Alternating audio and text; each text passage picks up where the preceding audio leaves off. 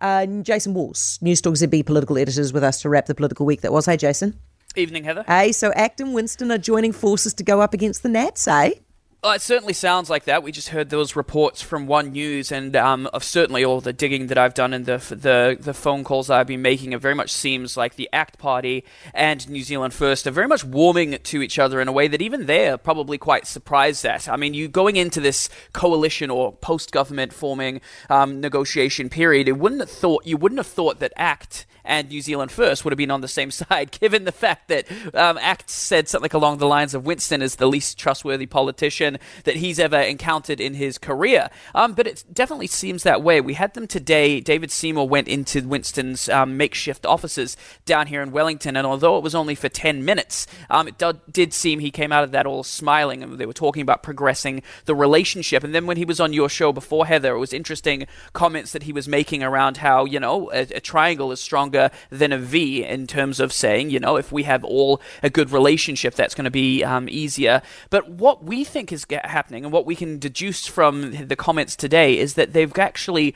become quite happy bedfellows in the fact that they found a lot of common ground in a number of things and they're using that to really put the business onto Luxon, who probably came in thinking this was going to be a lot easier than it was. And I think he's probably quite surprised, if I'm honest, Heather. I would say so. I think what's gone on here is that um, the ACT and National, uh, the ACT and New Zealand First Party have realised they have a con- common enemy in these negotiations, and it's national. At this stage, you can't say. I mean, here's the thing about it, Jason. It's, Luxon. If, if the negotiations drag on for too long, Luxon is the one who comes out of this looking bad, right? Because he was the guy who said, I can stitch a deal together. Uh, I'm really great at this stuff, right? So he's the one who talked big. He's the one who's got the most at risk here. Am I right? Yeah, and the fact that New Zealand First and ACT know that gives them leverage as well. Totally. In fact, what else gives them leverage is they know how much that he wants to get to APEC on Wednesday. Now, the more and more I think about this, the more and more I find out about the way that the negotiations are going, the less and less I think that we're actually going to get off to APEC, which will be tragic news to um, NZME because we've already paid for tickets to get there, but we're not going anywhere if they're not going Yeah. to be, going to be if Luxon's not go- going to be there. You know, we need to be here where the action is. But it just seems less and less likely that this is happening because David Seymour and Winston Peters, surprise, surprise, are playing nice. Uh, who knew? Um, looks like Chippy's going to be sworn in tomorrow at what time? About uh, one o'clock. Acting Prime Minister or Prime Minister again. Yeah, it's it's all very uh, you know it's not very ceremonial at this point. It's just kind of ticking a box to say that the according to the Constitution Act, if they hadn't got a government formed by this time, the caretaker provision extends. So you know I n- didn't think anybody actually thought that it would.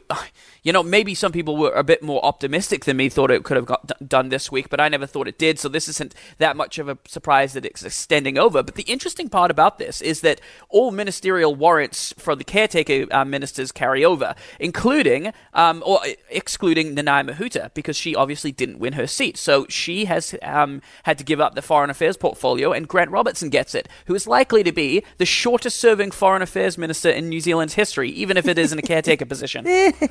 That's true, I suppose. Karl Le Quesne. Now, he seems like a serious guy who takes his job seriously, but he's got to lose the job, right? Um, it's, it's a hard and it's always tough to to make that call. Someone has got to leave their job. But if you look at the way that the electoral commission, there's been so many stuff ups around here. I would say no, based on the fact that I would have said yes if the latest iteration, that is the 15 um, errors that they found, if that has substantially changed the outcome of the election, I would say there's absolutely no question about it. But I think since he might have dodged a bullet, given the fact that it was a marginal difference, he's definitely got some big old lessons to take home with him. And I think that the uh, the commission or when the Justice Select Committee looks into the election, he's not going to come off very well. But at this stage, you know, I, I think there's lessons Come learned, on, Jason. severe lessons stop learned. It. Stop accepting mediocrity, mate. I'm just not as mean as you, I don't think. Laura, how much does this guy earn again? Is it five hundred thousand? He earns five hundred thousand dollars, and he ballsed up the election. Oh, I wouldn't say balls up there. I'm gonna I'm gonna be on his side here. I wouldn't say balls up the election. I think he's probably di- didn't do himself any favors, but you know it, it didn't materially affect the outcome. He stuck a voting booth in a marae where the CEO was a candidate.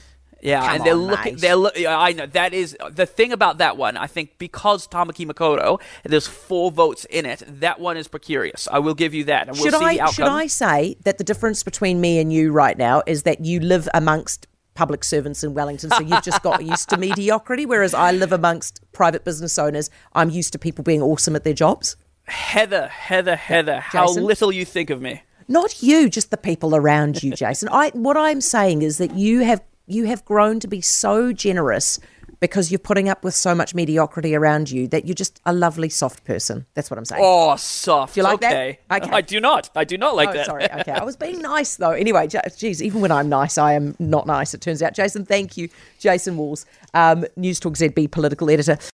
For more from Heather du Plessis-Allan Drive, listen live to News Talk ZB from 4 p.m. weekdays or follow the podcast on iHeartRadio.